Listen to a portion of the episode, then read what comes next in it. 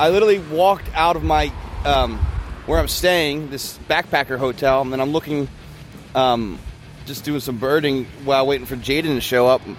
Um, and I run into this gentleman who is cycling and birding, and I just had to talk to him. You are listening to Urban Wildlife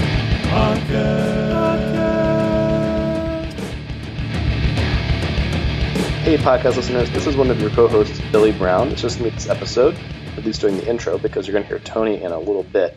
Before we get to Tony's adventures in Australia, let's take care of the routine reminders. First, if you like the podcast, please rate us in your podcasting platform of choice.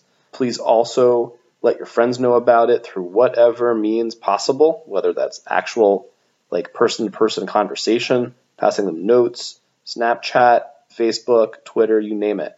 Let them know about the podcast so they can listen to it also. Please feel free to get in touch with us. You can send us an email at urbanwildlifecast at gmail.com. You can tweet at us at urbwildlifecast. You can find us on Facebook pretty easily. Please let us know what you think about the show. Let us know any ideas for stories that you think we should do. We absolutely love it when we get ideas and content from people who listen to the podcast. So please, please get in touch.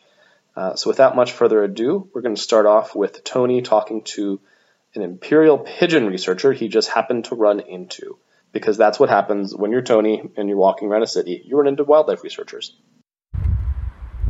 All right, so I'm here in Cairns. I literally walked out of my um, where I'm staying, this backpacker hotel, and then I'm looking, um, just doing some birding while waiting for Jaden to show up. Um, and I run into this gentleman who is cycling and birding, and I just had to talk to him. Turns out he's doing a Torresian imperial pigeon survey, nesting survey. So why don't you uh, tell us who you are, what you're doing, and, how, and uh, what the importance of the study is? Yes, well, uh, I've been uh, I've been doing this survey, and it's part of a 50-year-old survey now, which was started as a pigeon count when these Torresian imperial pigeons were hunted to the brink of extinction by sports uh, shooters in the uh, 1950s. Anyway, this uh, pigeon count has persisted ever since and still going today, and it uh, counts the birds as they go to roost on the offshore islands. And you know, numbers like 30,000 appear on the on the data sheets and things like that. But when Cyclone Yasi wiped out all the vegetation on the offshore islands, that number plummeted to 5,000 in the first count after Cyclone Yasi. And coincidentally, uh, they turned up in Cairns City nesting. Prior to Cyclone Yasi, 10 or a dozen nests would be the most you'd ever find in Cairns City. Post Cyclone Yasi, I was getting between three and 400 nests a year. And last season I got 712 nests. And this is with just cycling around, cursory uh, recording, not, not exhaustive searching, and um, just recording the nests, GPS point, species of tree they nest in, um, a bit of other relative data. And I'll just keep an eye on whatever nests I can because we're trying to work out what the uh, success rate of this move onshore is, uh, what sort of predation they're experiencing, uh, their persistence. Will they persist or will they move back to the islands now that the vegetation has come back to the islands? And it would seem that they, they like it in the city, so they're still here. And one, th- one thought is that uh, the reason they nest on the offshore islands is that the ocean gives them a moat of protection perhaps the urban sprawl gives them a similar mode of protection.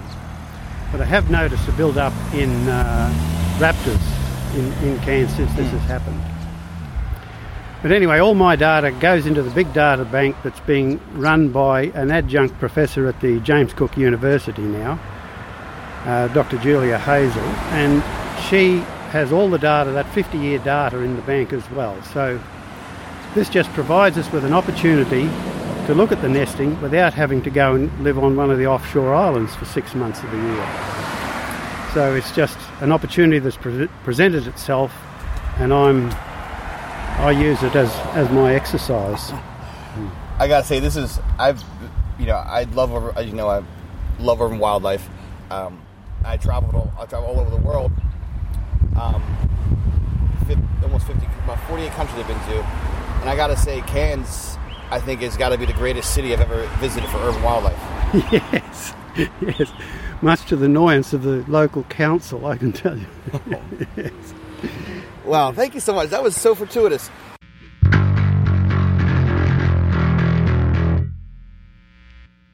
Next up, Tony is going to be talking to another researcher he ran into, this time in Sydney, talking about a wide variety of Sydney wildlife. Those are this is all urban wildlife. So I found you yesterday um, because I had seen a wing flagged white ibis, Australian white ibis, at um, walking around the shops at Darling Harbor, and I was like, someone has to be studying um, urban Australian white ibis. Um, if there's wing flags on it. And then I don't know if that was actually one of your birds because when I looked, when I started, me and my friend started googling that, and and um, it, I, I couldn't find anything about you with wing flags, but I found about you in, in bands. So I don't know. Do you know who who who did that bird? Is that one of yours? It's one of mine. Yeah, Seventy two. 72 yellow. You Yep. familiar with? So what's seventy two? What's it? So tell me about. Well, actually, first let's inter- introduce yourself, your title, what you do, and then we'll we'll, start with the ibises. Okay. Uh, Dr. John Martin. I'm a wildlife ecologist. I'm a research scientist here in the Royal Botanic Garden, Sydney. Uh, I spend a bit of time working with a range of urban fauna with a bit of an emphasis on human wildlife conflict. Uh, so I'm interested in those species that people tend to think are a bit of a nuisance. So you were exactly the person that, that I needed to find when I was here in, in Sydney. It was a fluke, but here we are having a coffee. And this is also and, and it was one of your birds that brought me to you. Yeah, they are messengers. Yeah. So, in the bigger picture, the Australian white ibis uh, is a, is a species that has changed its behaviour. It, it, you know, if we went back 30 years ago, and you saw an Australian white ibis in the Sydney like CBD area where you saw one yesterday, that would have been really rare. And if you're a birdo, you'd have rung up your mates and gone, "Come down, check out this amazing bird. This is a, it's a rare sighting. You know, you get the twitchers coming in." But what's happened over that 30 year period is we've gone from having a few hundred Australian white ibis in urban Sydney to having over 9,000 Australian white ibis in urban Sydney. And they have adapted to nest in habitat like palm trees, which Yeah, I they saw a wouldn't nest traditionally- yesterday, yeah. Yep, they wouldn't traditionally have ever nested in palm trees. They traditionally nest in, in wetlands where they crush down the emergent vegetation and they build those floating raft nests. Uh, wow, that's a that's a huge difference. Yeah, That's- well, and then you know the bins and scavenging from people and foraging in landfills.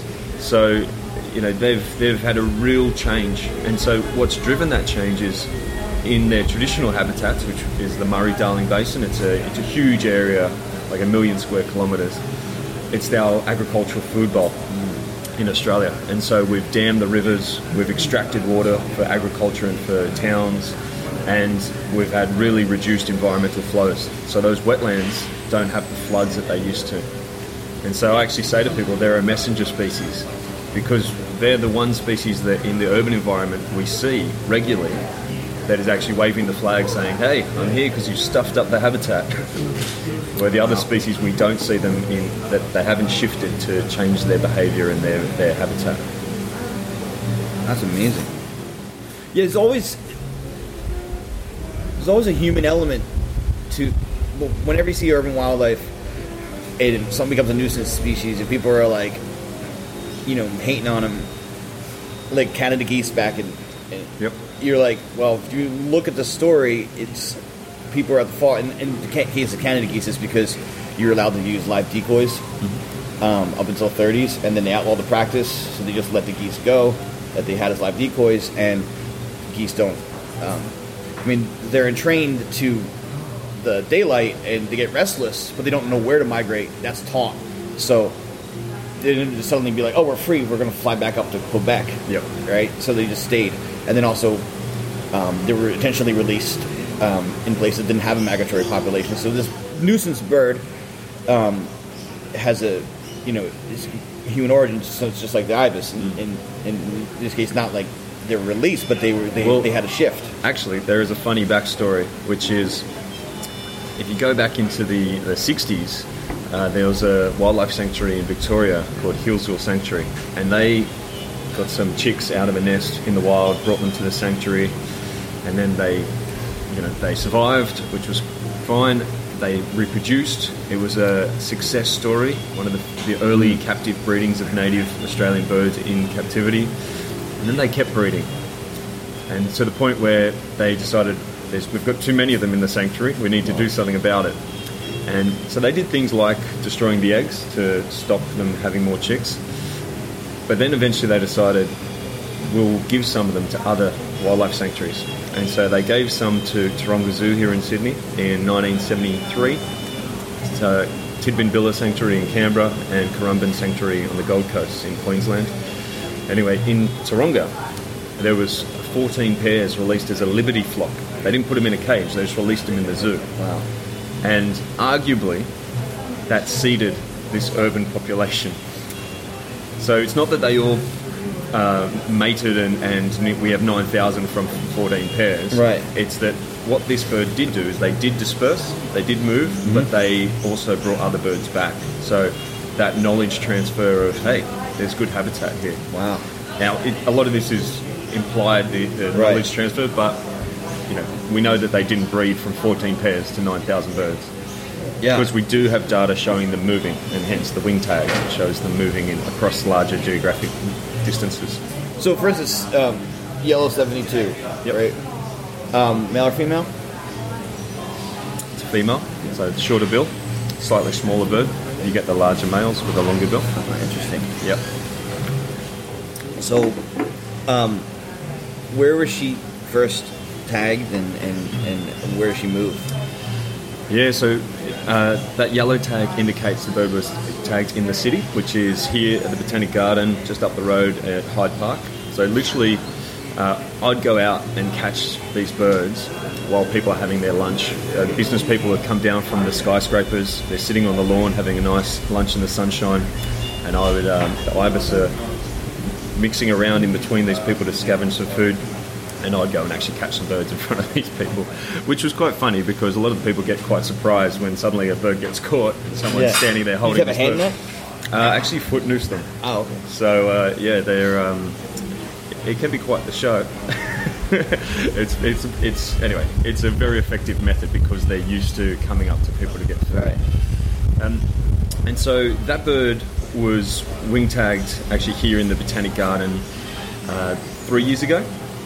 And what we've been doing with those birds is actually more recently tagging uh, juvenile birds to look at natal philopatry. So, do those birds disperse long distances or do they actually hang around in the habitat where they were born? And so, we see that a large proportion of those birds aren't moving. They've got the good life. So, rather than doing what they traditionally did, so you go back to these inland wetlands, it was a it was a boom bust cycle of flooding, and then the flood would disappear, so the birds would have to disperse. And there's data showing that juvenile birds would disperse even up to Papua New Guinea, so a couple of thousand kilometres away. Uh, but what we see now is that a lot of these juvenile birds don't disperse. And there are some birds that we've been monitoring over the last 10 years that we see regularly in our surveys. And we've gone and put GPS transmitters on them and we're getting you know multiple fixes a day and it shows that they literally over a multiple month period don't move more than two kilometres. It's as, it's as if they're not flying. Wow. They can fly, but they just get all their resources by just walking around between the parks. They have a short flight over from over a road to another park, and they're just bouncing around. My last visit to Florida, um, I had better birding in the cities in, than the, in the Everglades. Yeah, really. Yeah, the, the sewage treatment plants at Palm Beach um, had better, uh, uh, had huge um, wading bird colonies that I could just you could just walk through boardwalks around. Sewage treatment plants are a gold mine in two senses. So, but yes, the birds are definitely uh, the one that we're interested in. So, uh, man, I could just so much like your little blurb on your um, on the Botanic Garden page was like, for I could have done s- probably six interviews with you out of that, like because you also study powerful owls, flying foxes, red foxes. Yep. And what else? Uh, sulphur-crested cockatoos, yellowtail black cockatoos, uh, do some eastern grey kangaroos, swamp wallabies. like, wow! Like I, I don't even know where to where to begin with all that. Um, is there any of those? I mean, anybody listening to this would find that interesting that all those are. Um, well, foxes are pretty ubiquitous in urban areas now, but they're not native here, so that's interesting in itself. But then the other, those other animals, um, you know, are, for instance, sulphur-crested cockatoo, aren't they? I heard that they're not actually native to Sydney. Is that true? That they were brought in? So when you go way back to the early records, they weren't seen commonly in the area where we are right now, but they were seen. That was an ibis. Yeah, there's an ibis right behind us. So we're at the cafe at the garden. Uh, but the, the sulphur-crested cockatoos were did occur in this area. So they they actually occurred in the large, the Greater Sydney region. So Western Sydney, so 40 k's from here. Uh, there's an area called the Cumberland Plain Woodland. They would occur in that area. So they are definitely native to this area, but similar to the Australian white ibis, they've uh, expanded their distribution. They've increased their numbers in urban environments. One of the, the things that's most novel about that species it's just similar to the ibis is the adaptation of scavenging from people. Now, people don't use that term scavenging because people love this species. Right. Uh, some people hate them as well. But I mean, it's a. It, it has the most horrific call of any bird ever. So I can see people have mixed feelings about it. While this bird is extremely charismatic and beautiful, it sounds like a pterodactyl. it does sound like a pterodactyl. I'll pull it up here. But uh, look, so the thing is, they they um they will go and feed from people. So they're happy to even sit on your shoulder, and you know th- that's not a problem for them. That's part of just what they do.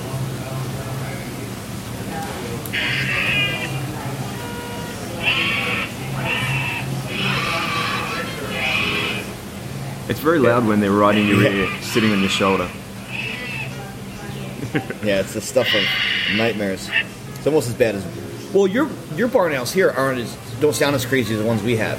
No, no, they just sound like owls. Yeah, um, our barn owls sound like a murder. Well, you know, there's that whole woman being killed in the forest. Yeah. but it's, it's just the barn owls. But they split them, so you're the eastern barn owl and western. And, hmm. There's this big desert in the way, yeah, so it's uh, it's caused some some speciation. yeah, But yeah, so with the sulphurs, it's really interesting uh, because they're a hollow nesting species, and of course in urban areas we cut down trees. There are a lot Yeah. less trees. So uh, the other thing we do is there's a risk of trees failing. So if there's a hollow forming in a tree, it's considered a weakness. So quite commonly, these trees with hollows are Right. actually cut down because they're seen as potentially going to fall on a house or on a car or on a person. Um, but their numbers are increasing and you know, so we've we've actually got a, a wing tagging program for them as well. Where so we're engaging the community, so a citizen science project, and uh, people can report their sightings of these wing tagged birds. And you know, we've had over fifteen thousand resightings by members of the community. It was just blown us away. And because these birds are going onto people's balconies or in their gardens, and the people are hand feeding them peanuts or, or biscuits and things like this, which they shouldn't necessarily be doing, but um, you know, people get this interaction with these birds. That being said, you know, if an ibis goes to someone's backyard, they tend to get shooed away. yeah. But I mean, I think they're equally awesome looking, but I guess they're you know this thing with a naked head is is what are you saying about bald people? uh, no, so look, you're right. The, the Australian white ibis it stands about 60 to 70 centimeters tall. It's got these long legs uh, that look sort of uh, reptilian. You Yeah. know, they've got scales on them. Um, they've got this bald head, uh, black leathery skin, and this black down curved bill. Uh, they can have a bill up to 20 centimeters long. So, you know, they, they will go up to people and try to get them to drop some food or give them some food. And, and you know, I think it, I do find it humorous because we've changed our behavior. Once upon a time, a bird came up to you, you would have just gone and eaten it. You know, Yeah. you would have hunted that. Uh, nowadays, of course, we, we actually, you see people running in fear from a bird that only weighs two kilos. you know? yeah. It's funny. Um, and so powerful owls. Let's, let's talk about powerful owl. Man, there's so much to talk to you about. But uh, so powerful owls are your largest owl.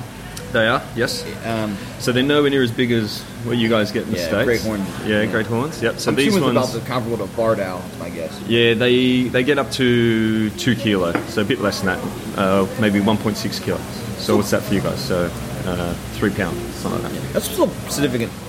You know, it's still pretty big. I mean, it's not the great horn's not twice as big. It's just you know, one and a half. Yeah, no, they're big. Um, so we, what we see with them in the urban environment, again, they're uh, it's an odd species. They're actually listed as vulnerable to, to extinction because of loss of habitat, so cutting down forests for agriculture and for urban development. They're a hollow nesting owl. So- yeah, back to this sulfur crested. So Yep. where? do- Okay, where do sulfur crested and because they're not actually sulfur crested and powerful owl probably fairly similar in size. Uh, well, sulfurs are about 800 to 1,000 uh, grams, so one kilogram. Uh, so they're like twice as big. Yeah, so the powerful owl is about twice as big, but the birds standing next to each other, it's not that. It's just the owl's actually a lot more structurally. Right. You know, it's twice as wide. But they probably need similar sized cavities, bigger cavities. they right? compete for cavities. Yeah, they do. Um, the owls technically need a larger one, but the sulfurs will use the same Right. cavities. And and so, did you, with studying the sulfurs, did you find where are they nesting?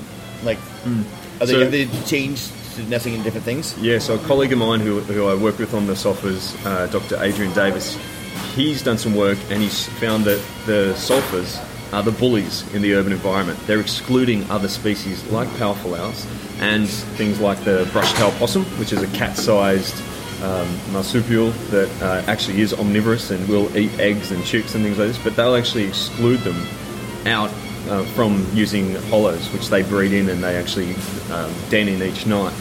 But and so there's this nice little triangle between those three species because powerful owls will eat both sulfur cockatoos and um, the brush, uh, the brush-tailed possums. Brush-tailed possum is sort of three kilo. Yeah. So you know, powerful owls, maybe 1600, 1800 grams, is carrying a, a, a mammal twice its size that it's caught in the canopy of a tree. Yeah, so they've got these massive talons.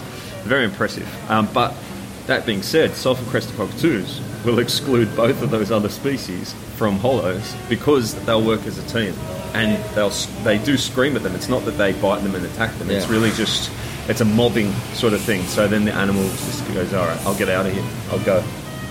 You could seriously probably rip, take sulfur crested cockatoo recordings and put them on like speakers and like riot control vehicles and get people to disperse. Look, They do have an amazing call. Yeah. Yeah. You get up close to a couple. Experience the real, the, the scream. Powerful owls have they have they? What are they? So they're vulnerable throughout the country, but they're they're doing pretty well in cities.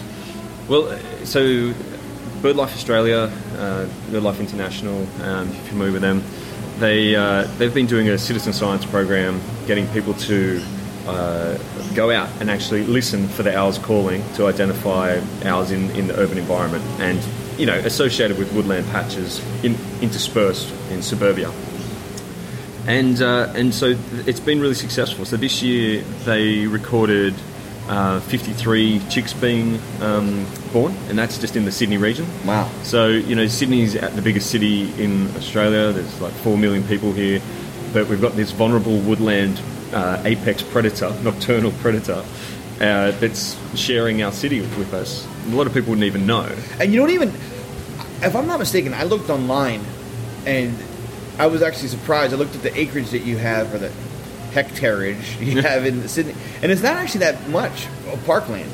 So it's not that these birds are like, like I, I for instance, I my park that I personally my office is is 1,900 acres, Okay. and we have lots of great horns in there. Yep. But it's a massive park. Um, these owls are nesting not in big, huge parks, right? They're nesting in like yards, and right. You don't have that. You don't have that much big parkland for them nesting, right? Yeah, so uh, surrounding Sydney, there are big national parks. So Right. they're you know square kilometres of, of just you know areas that haven't been changed, but the the urban footprint is a huge sprawl of Yeah. suburbia, and uh, and so you know there's vegetation associated with like uh, gullies and, and little creek lines and things like that, and that's where the owls are, and that's because that's where the big trees have been retained. Uh, they do occur in some urban parks. So we're sitting here on Sydney Harbour in the middle of the CBD in the Botanic Garden. This is a uh, 60 hectare, so uh, Yeah, we're a five minute walk from the Opera House. yeah, so 360 acres uh, ish. Um, and there's a pair of owls here. Sometimes we see up to four owls here because birds disperse through. Um, the, but the owls are here because there's food. So because of all the vegetation being in a botanic garden, there's lots of possums. There's lots of so ringtail possums and brush-tail possums. There's flying foxes in the area because there's food, so they come in at night, so the owls can eat them. And of course, there's other birds which they eat as well. So things like the sulphur-crested cockatoos, but other things around. What we see when, because you can see them, this is one of the few species that actually sits on its prey. So during the day, you can go look at it and see that it's sitting on a possum or Yeah. sitting on a flying fox. All the pictures you see of him has a possum in his talons. Yeah, yeah. So it's um, it's interesting. and You see that yeah, possums and flying foxes are what we see them eating here a lot. But the other thing, which is part of their urban adaptation, they eat black rats. So you know the the rats that have been introduced to the country, which thrive in cities, they will actually grab them out of uh, canopies. And so they they do forage naturally, even though they're here in a in an urban setting. They'll forage in the cafe here, or the bins, you know what I mean. Uh, but they're also in the surrounding vegetation, and the owls grab them out of there. Wow. And uh, they they can get big, pretty big. How, how about um um speaking of like scavenging is I mean, I mean well prey in an urban environment got me thinking about wedge-tailed eagles because um you know I saw quite a, I saw a few of them on, my trip and they're eating all, eating roadkill. Yep. Um, have they come into cities at all eating roadkill, or they they still need big open areas? Yeah, we don't see them in the Sydney area uh, often. There is a species called a white-bellied sea eagle. It's only Yeah. just smaller than the wedge-tailed eagle. Uh, you do see them, so you see them flying over here sometimes. The same Uh, genus for our listeners. The same genus as bald eagle. Yep. Uh, and um, so, you know, they breed down the, the Sydney Harbour, down the other end. It's called the Parramatta River, and there's a, a nest there where they're breeding. Uh, out in Western Sydney, I see more whistling kites and, and things like that. So, uh, little eagles, but not the wedgies. Um, but yeah, I guess the thing is, there's probably not that much roadkill. Uh, there's probably more roadkill when you get further out of the city. Yeah. Because in the city, we've already killed everything. Yeah, Anyway, there's actually a lot of wildlife in, in the city. Yeah. but, but you know what I mean. not Uh, the big like macropods that, that yeah. are going to be eaten on the highway. No. So That's in the yellowtail blacks. What's their what's their story?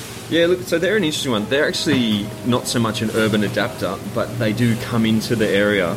Uh, they're a larger cockatoo, like the sulphur crested cockatoo. They've got this amazingly powerful beak. They get pine cones and just rip them open and, and eat the seeds. Uh, the other parrots, like sulphur crested cockatoos or corellas and galahs, will then eat some of the remnants Ah. that they've dropped because they don't have the equipment to Right. actually crunch into those unopened pine cones.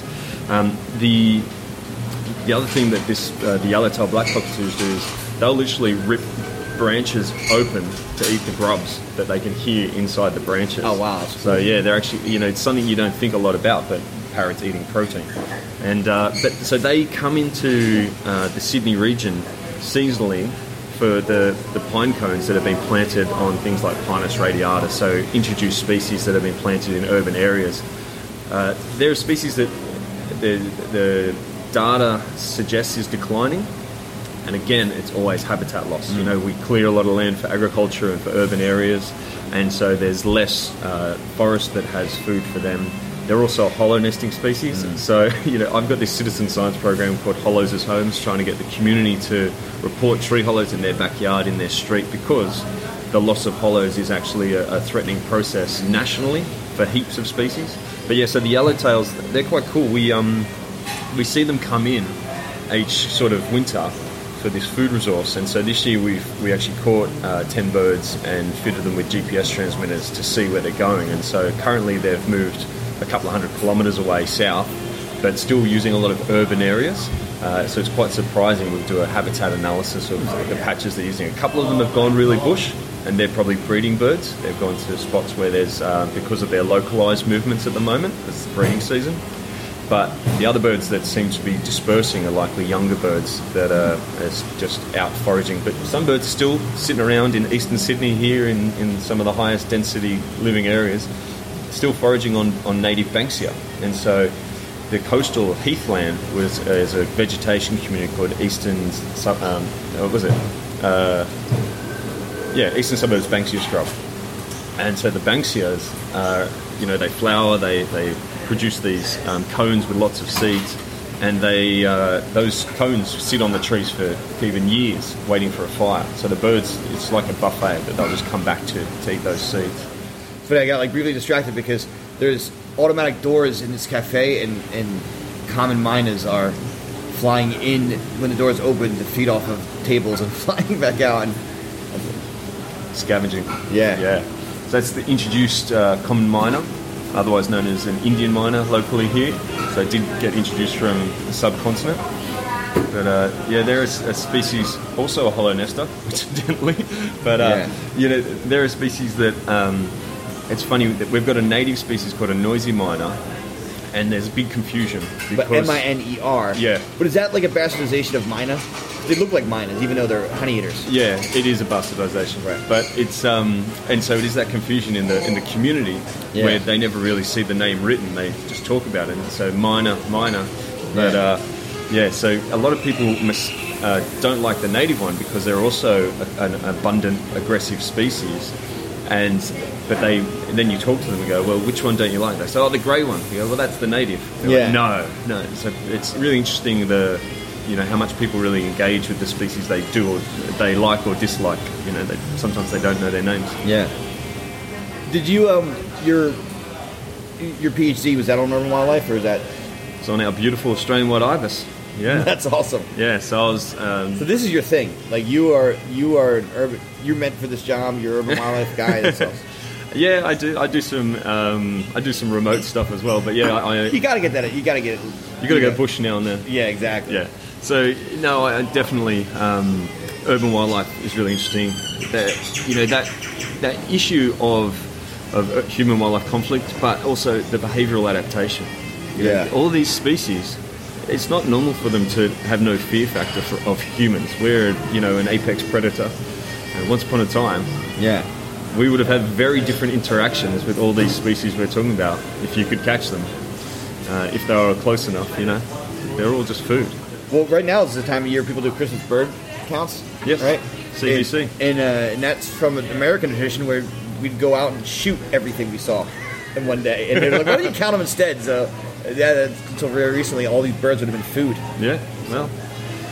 The, the thing that was just amazing then, as you were saying that, was those miners both triggered the, the motion door activator and then flew out. That was on the sliding door. So you know that that is smart. Yeah. Yeah, but you look, that's a fantastic evolution of the uh, the CBC from shooting to counting. Yeah. it's, it's true. I'm, I'm sad to miss it while I'm here. Um, I go. I, I, you know, I've been going.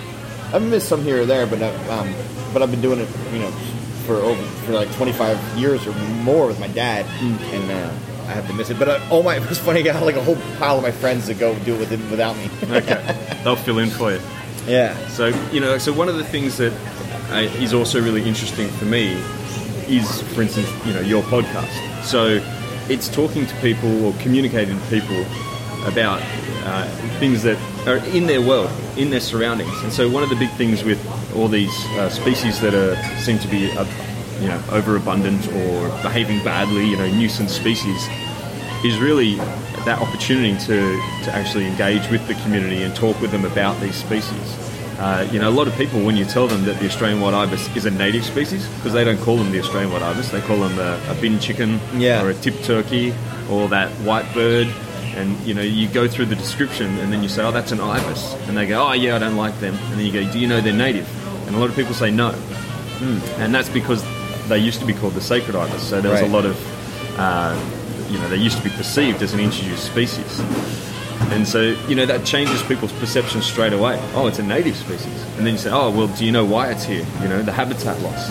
And that's changes species. You know, then you talk about things like the powerful owl. And people just get blown away. There's this big owl that eats possums flying around in the in the city where they are just walking around. You know, they're they're just cool birds. You know, these Yeah. cool species.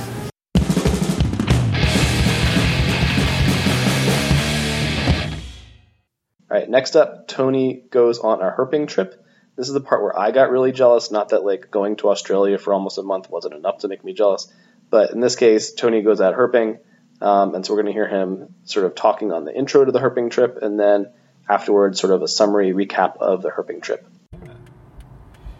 Alrighty, I'm here with my dude Rob Hinson, um, and we are in Sydney, driving to another part of Sydney. Right? We're not actually leaving Sydney, or is that we're not quite sure? Uh, we're staying in Sydney. Yes, There's and no sign saying goodbye. Thank you for coming. yeah, the the definitions of what's a in S- Australia, a su- the word suburb means subdivision of a city. So you could be right in the downtown of Sydney and live in a suburb. So um, it's a little confusing as to what's the city and what's not. Um, because if you say you live in a suburbs, you could literally live in like right by the big buildings and not actually live in um, a area that looks like traditional suburbs to me. Um, so we're going to a park that's within the city limits of Sydney um, to do some herping by spotlight, and uh, maybe we'll see some other things like sugar gliders, possums, anything else you might see, Rob. Uh, geckos, frogs, hopefully giant burrowing frogs, um, echidnas. This will be awesome. So, this is the last hurrah of a month stay in Australia for me. Um, most of it wasn't particularly urban.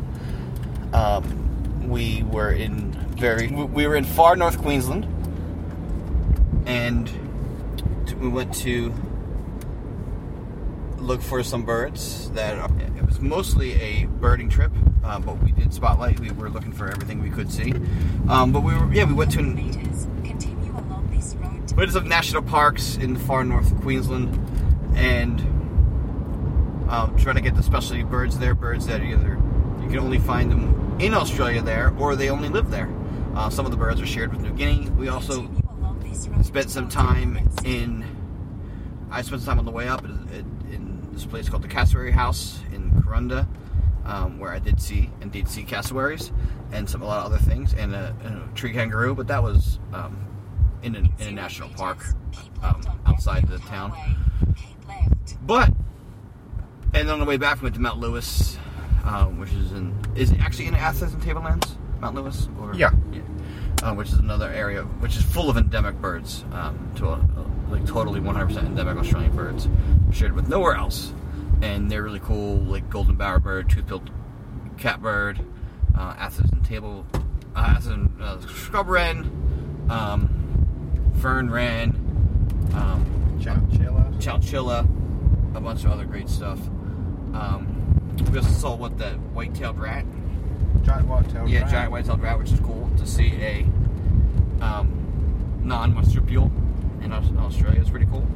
Uh, fawn-footed melanus, melanus, Melomys. melomys, which is a basically an arboreal rat.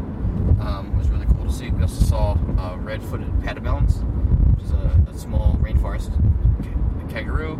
Uh, I also saw I saw musky rat kangaroos um, in that same general vicinity um, before. But let's talk about um, our the jumping off point for anything Expeditions North, the city of Cairns. So, Cairns is a small city that I guess focuses on Great Barrier Reef tourism, and the wildlife that you can see in this city is spectacular.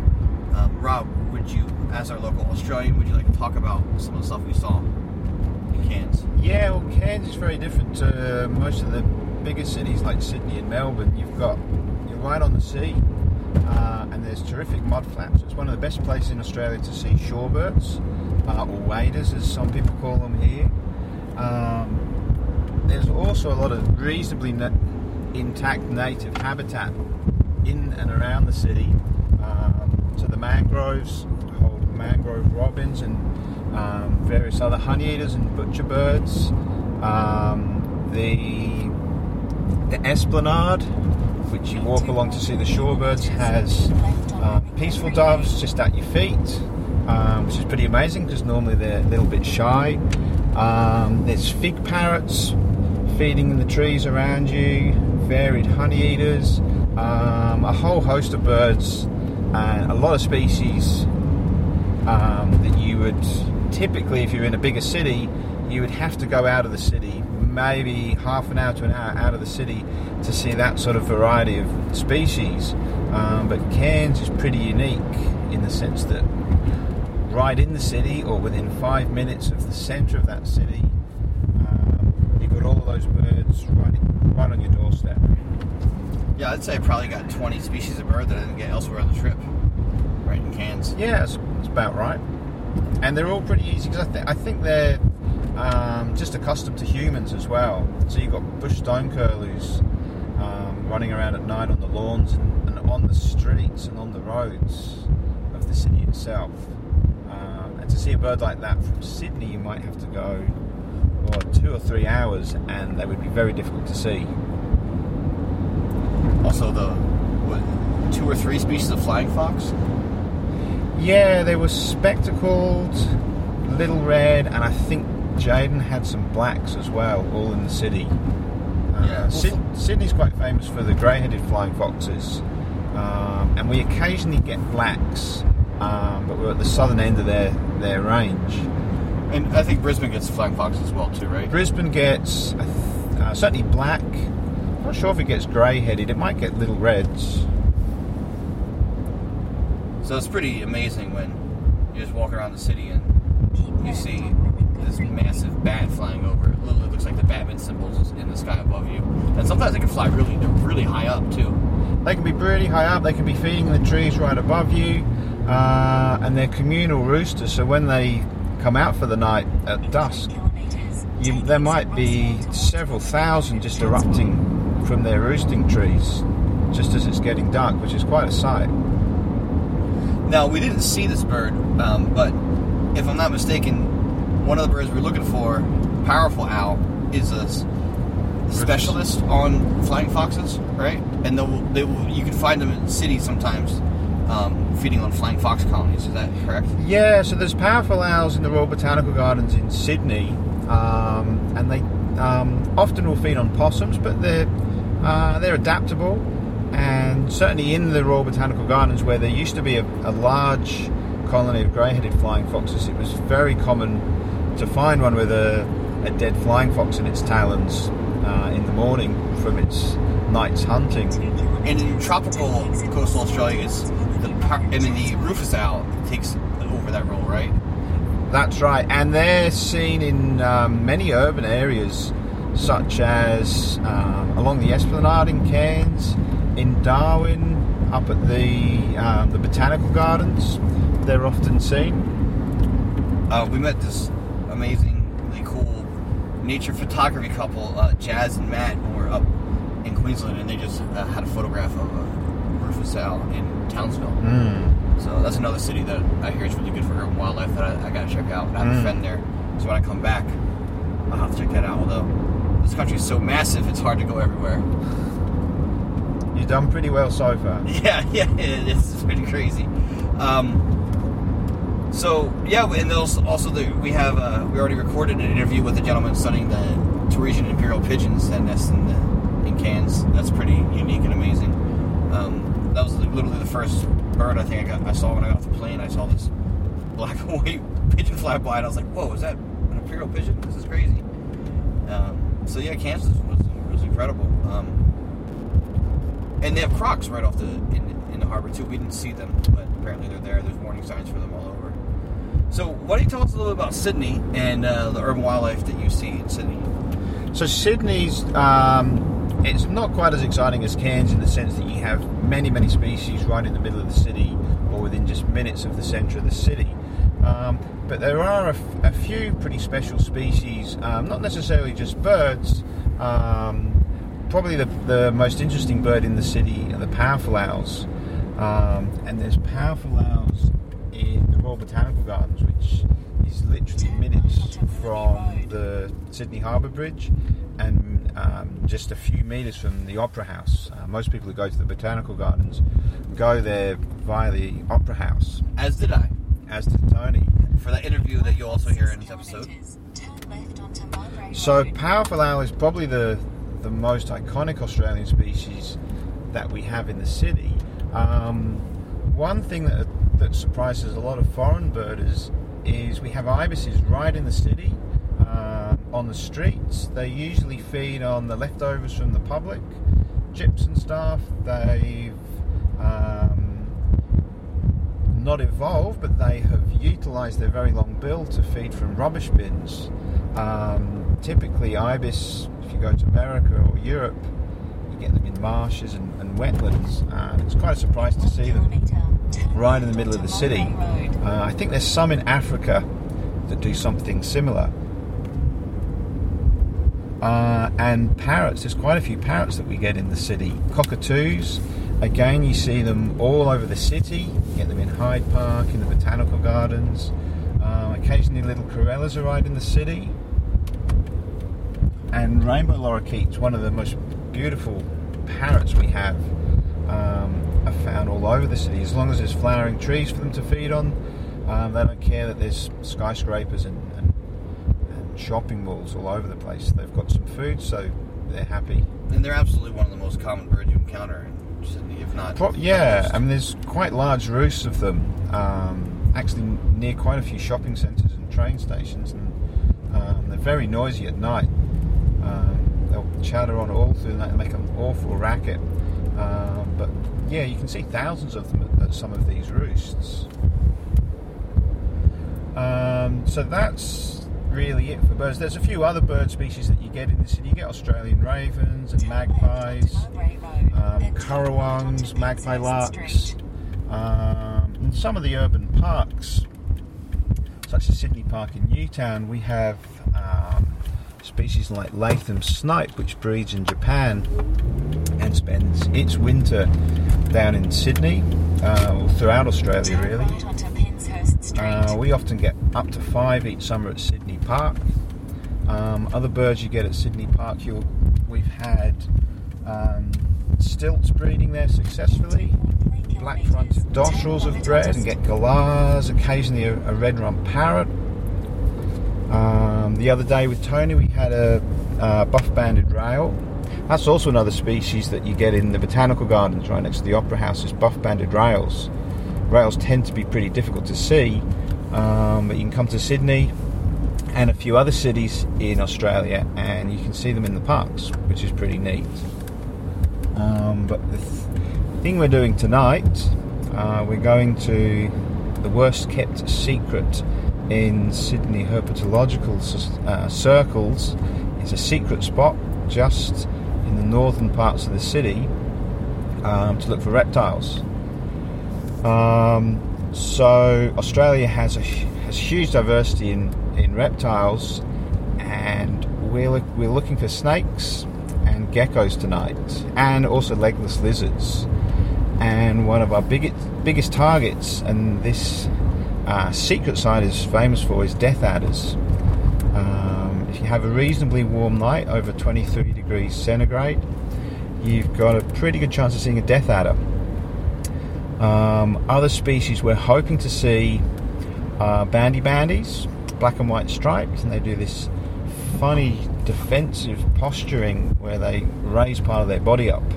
Um, it's quite entertaining. It's not particularly threatening to humans. Um, have a funny diet of um, blind snakes. They are thought to exclusively feed on blind snakes. Um, other species that we're looking for are diamond pythons, which are fairly regular uh, in and around Sydney. Golden crown snakes, which um, a few of my friends who live in the city have um, seen them in their gardens or on their driveways. And one of one of my friends has actually had has only seen one, and that was in his house, which is rather amusing for his wife. Um, there's occasionally tiger snakes in this park, um, but they tend to be diurnal, so we don't see them at night very often. Um, there's marsh snakes, occasionally red-bellied black snakes at night. Uh, there's about three species of geckos that we'll get. Um, and there's also quite a few frog species. One of the ones we're really looking for is a, a huge frog um, called a giant burrowing frog, which we tend to get after rains, but uh, we haven't had much rain recently, but there have been some sighted. Um, so hopefully we can get a, one of these giant burrowing frogs for you, Tony. That would be awesome. And hopefully, when we do this on the way back, we'll talk about all we've seen. I'll do a little wrap up. Um, cool. Well, that's good for now, and then we'll, we'll talk more when we get when we get there. Oh yeah. All right. So say we haven't. Um, I'm here with my friend Jaden Walsh. Right, that's correct pronunciation. And remind me of your name again. Liam Goring. And Rob is Rob's still with us. So uh, Jaden was with us on our Cape York expedition, and he met me in Cairns, and we had a good time birding around Cairns. So, why don't you give us a rundown of what we saw here on our um, fringes of Sydney herping run? Well, we didn't just just herp, but we saw other things too. So, why don't you get, why don't you tell us what we saw?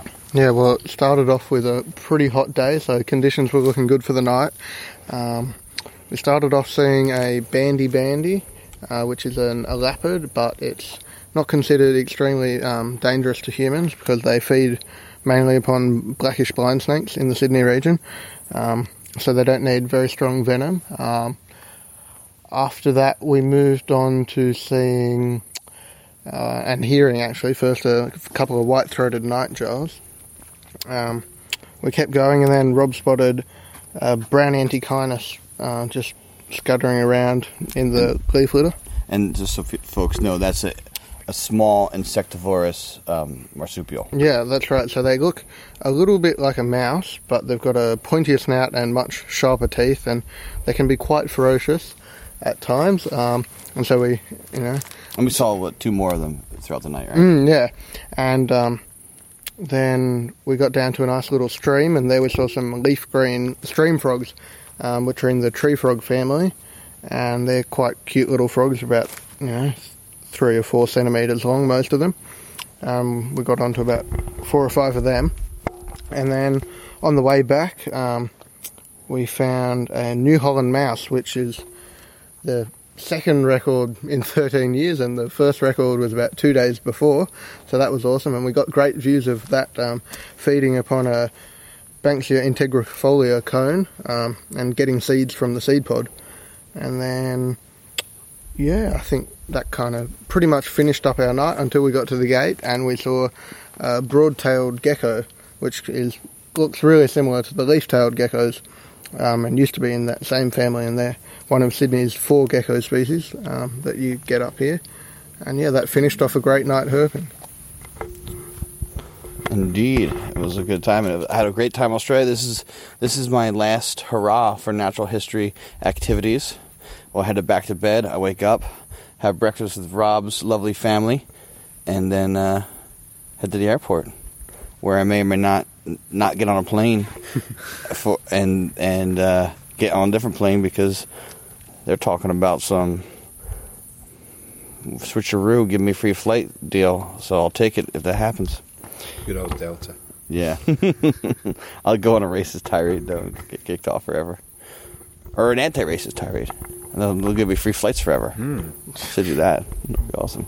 cool. Well, Jaden, it was an absolute pleasure. I hope to see you again. And not that it wasn't a pleasure, but I just met you briefly. meeting you too. But I wouldn't mind seeing you again too. But Jaden, uh, you're gonna be my natural history brother forever. So hopefully we run into each other on this continent and other ones. Yeah, it's been great. Cheers. All right, folks, thanks for listening to another episode, this special episode of the Urban Wildlife Podcast with Tony's Adventures in Australia. If you like the podcast, please rate us on your podcasting platform of choice. Please also let your friends know about it. You can use Snapchat, Facebook, Twitter. You can talk to people face to face. You can call people on the telephone. You can text your friends. You can hold up a sign telling the whole world that they should listen to the Urban Wildlife Podcast. If you want to get in touch with us, please do. Please let us know how you like the show. Please let us know any ideas you've got for other episodes or other topics. Please invite us to come to your city and go herping or go birding or do anything. In any case, you can email us at urbanwildlifecast at gmail.com. You can tweet at us at urbwildlifecast. You can pretty easily find us on Facebook and let us know what you think. And so we hope you like this episode, and please stay tuned for another episode coming up soon of the Urban Wildlife Podcast.